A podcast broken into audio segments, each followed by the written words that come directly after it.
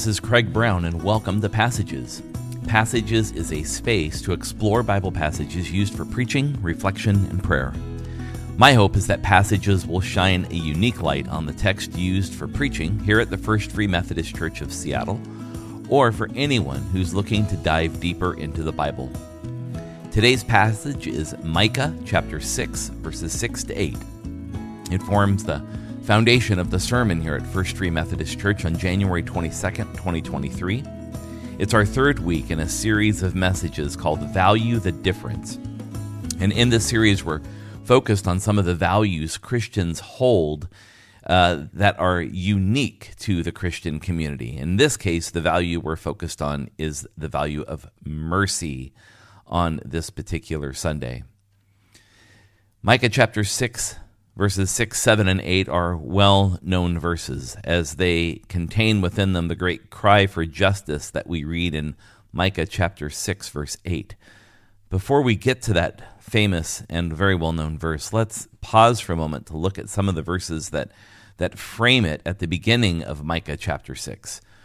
We hear at verse 6 of that very same chapter with what shall I come to the Lord and bow myself before the God on high? Shall I come to him with burnt offerings, with yearling calves? Does the Lord take pleasure in thousands of rams and ten thousand rivers of oil?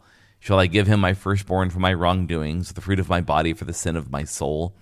All rhetorical questions. And this is really about the trappings of rituals and rites that can take place within our own spiritual life.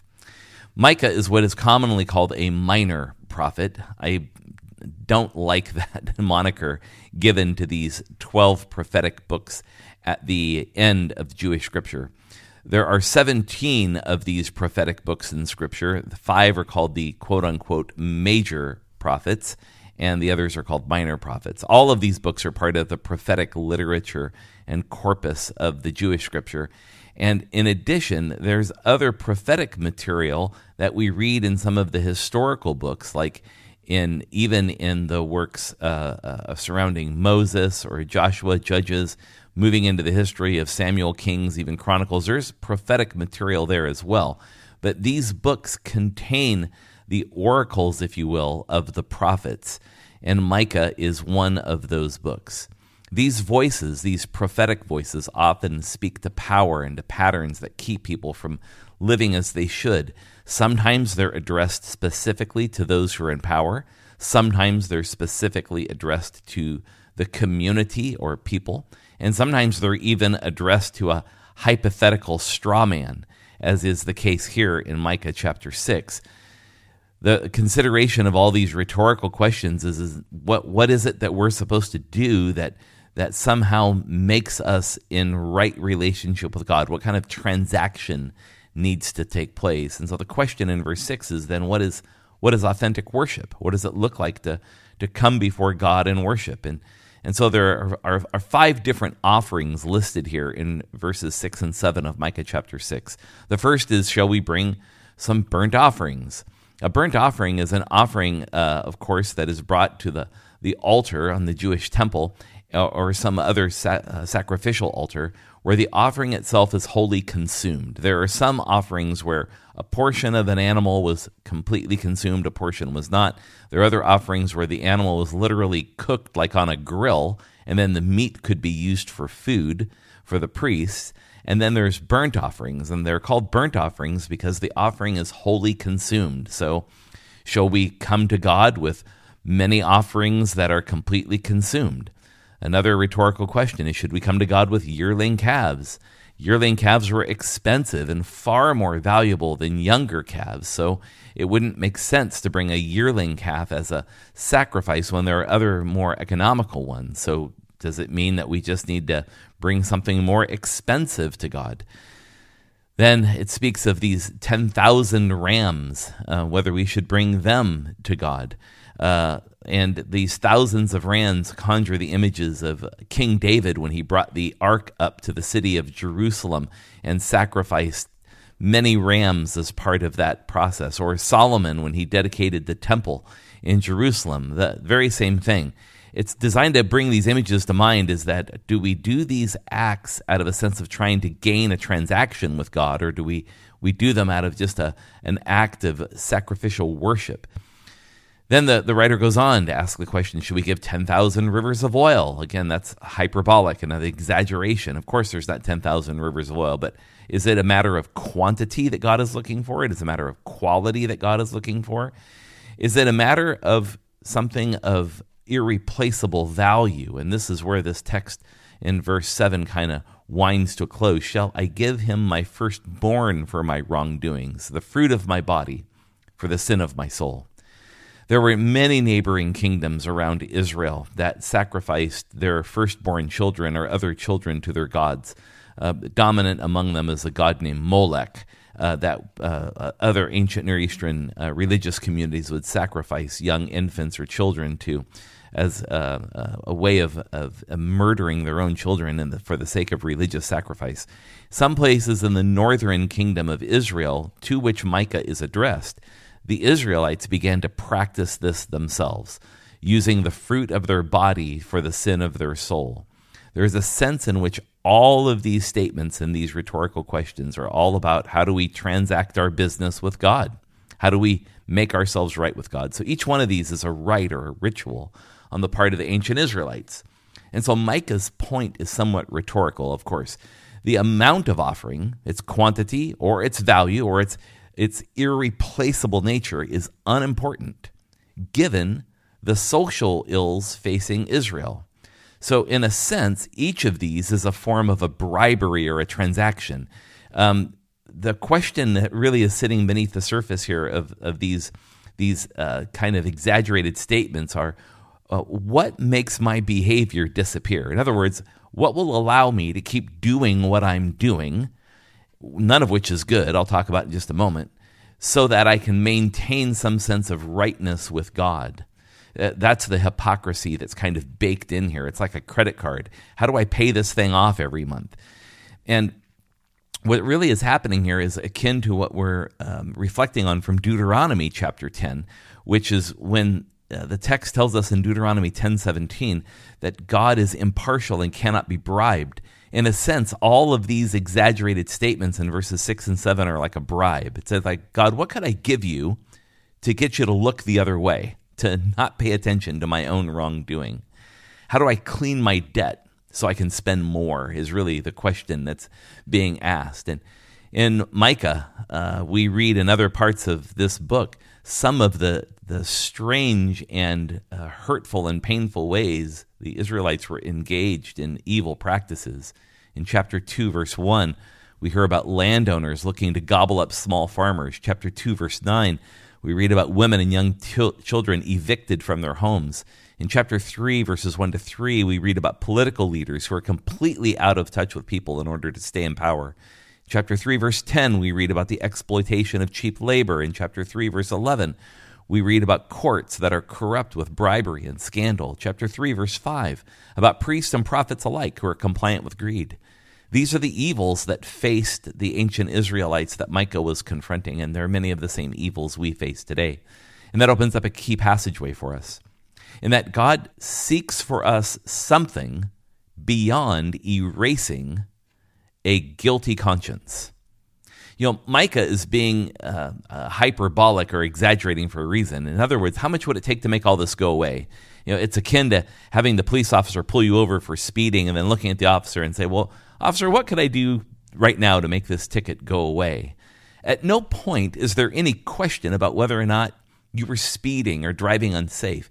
And the same thing's happening here. At no point are the Israelites uh, forming a question about making amends and making right their wrong behaviors. There's nothing about wholeness, there's nothing about abundance. This is a classic example in Micah chapter 6, verses 6 and 7 of what we commonly call sin management. How do I transact business with God so I can keep doing the things that I've been doing, but yet somehow maintain a fidelity with God? This isn't about justification, it's not even about sanctification. And so as we we struggle with this, as we think about the transactions and the way in which we try to do business with God rather than live in communion with God, we may need to ask some, ourselves some of these very same questions. What could possibly change us and drive us to a different outcome? Well, Micah chapter 6 verse 8 is of course very well known. And it paints a picture for us about how we're called to live harmoniously. Now, in this response in Micah chapter 6, verse 8, where he attempts to answer the very question he's posed what do we need to do before the Lord? He's, in a sense, appealing back to Deuteronomy chapter 10, a passage of scripture I mentioned a moment ago about what God requires. Deuteronomy 10, verses verse 12 and 13 say this Now, Israel, what does the Lord God require from you but to fear the Lord your God, to walk in all his ways, and to love him, and to serve him as your God with all your heart and with all your soul, and to keep the Lord's commandments and his statutes, which I'm commanding you today, for your good? In every sense, Micah's word to Israel is no different than what they had previously heard. So, as much as we really love the way this verse is framed in Micah. It doesn't state anything new, it's a restatement of what has already been spoken in the Israelites' tradition. In our modern interpretation, we have to be careful to not moralize this text apart from faithful worship. I'll talk more about that in a moment. So it's like this there, there's a, a clear ethical imperative here, but it can't be separated from the whole. The three truths we're going to look at in Micah chapter 6, verse 8 are intertwined. They are not separate things, they're, they're interwoven and interdependent. What does the Lord require of you but to do justice, to love kindness, and to walk humbly with your God? The first, to do justice. What we hear in Micah 6 8 is that justice is kinetic. It is not a belief, it is not an ideology, it's something that is done. So many of the vices that I listed off earlier from the book of Micah to you um, are those vices need to come to an end. They need to reframe their behavior. And so justice is an act of mercy. It's not just a concept or an idea by those who are in power. And so Micah's expectation, as is God's, is that each person is responsible for acts of justice. We cannot think of justice as something someone else does or appeal to someone else to do it exclusively. We are responsible for acts of justice in small ways and in large ways. So there's little space in this text to understand justice as an idea we hold separately from behavior. Truth number two in Micah chapter 6, verse 8 is where it says to love kindness. This is an unusual construction in Hebrew of these words together. There's a, there's a sense in which justice is balanced with the third truth, which is to walk humbly with our God. And that's what truth number two is about it's to love kindness. Now, the word here for kindness is the Hebrew word chesed, and it means steadfast love or commitment or faithfulness. So the imperative here in Micah 6 8 is that we're to love that. We're to love chesed. So, in other words, a faithful life is characterized by loving or longing for love. The question here is not to know or have that, uh, that steadfast love, chesed, but to actually love it. So, what Micah is saying in some ways is that you're to love love that you're to be in love with the concept of steadfast love, so that the doing of justice is linked to a deep intentional desire to embrace and to know love. Which takes us to truth number three to walk humbly with your God. And this is the, the balance in this equation of doing justice, but to walk humbly with your God, with the love of love at the center. The walk is an important metaphor in Scripture to walk humbly with your God. It tells us in the Genesis story, in the second creation story that starts in Genesis 2, that Adam and Eve walked in the garden, that Adam walked with God in the garden. They used to take evening strolls together. So, walk became an important metaphor in Scripture, and it means to be in an abiding relationship, harmony, side by side. So, how are we to walk? We're to walk humbly. All of the outrageous examples given in Micah chapter 6, verses 6 and 7, point toward an individual trying to achieve equality or parity with God. It's almost like saying to God, What do I need to do to make this right? So that I can keep doing the evil things I'm doing, but yet be right with God. It's, it's all about trying to attain a sense of equality with God. And here we have something very different. Humbly is a word that acknowledges that we have received mercy from God.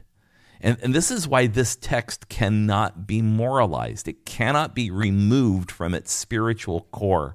There's something here about the love of chesed, or the love of loving kindness, and walking humbly with God that enable the doing of justice. We can't just simply say to do justice apart from loving love and walking humbly. It all works together. It all works together. It opens a key passageway for us here that our life with God shapes our behaviors driven by God. It, see, there's harmony here. The, the chief human sin here is to fail to give to others what we've received. So, lacking this touch point, if we haven't received from God, then we become unmoored. We lose focus. We can easily become callous, uncaring, and even cold. We can see it in the way Christians conduct themselves at times with, uh, with their uh, lack of gracefulness in the way they talk to each other in certain gatherings or in public discourse. What Micah reminds us of here is that we are not to be a proud, chest thumping people. We do acts of justice, we love loving kindness, and we walk humbly with God. Now, if those three behaviors intersect us with admiration and accolade, fine. If they intersect us with suffering and pain and hardship, fine. Jesus lived this perfectly. That, that Jesus' life with God shaped the behaviors of his life perfectly. He is not only our example, but he's also our companion and guide by the Holy Spirit. To do justice, to love mercy, or to love steadfast love, and to walk humbly with God. If you have comments or reflections, I'd love to hear from you. Please visit my website, website at revcraig.com. You will see in the upper right hand corner a button that says News. And then if you click on that, a drop down menu will appear and you'll see the word Podcast. If you click on that, then click on any episode and leave a comment. I'd love to hear from you. I'd encourage you to also visit ffmc.org, firstfreemethodistchurch.org, to learn more about Free Methodism and how you can connect with our community. For now, I bid you all grace. Thanks for listening, and we'll see you next time.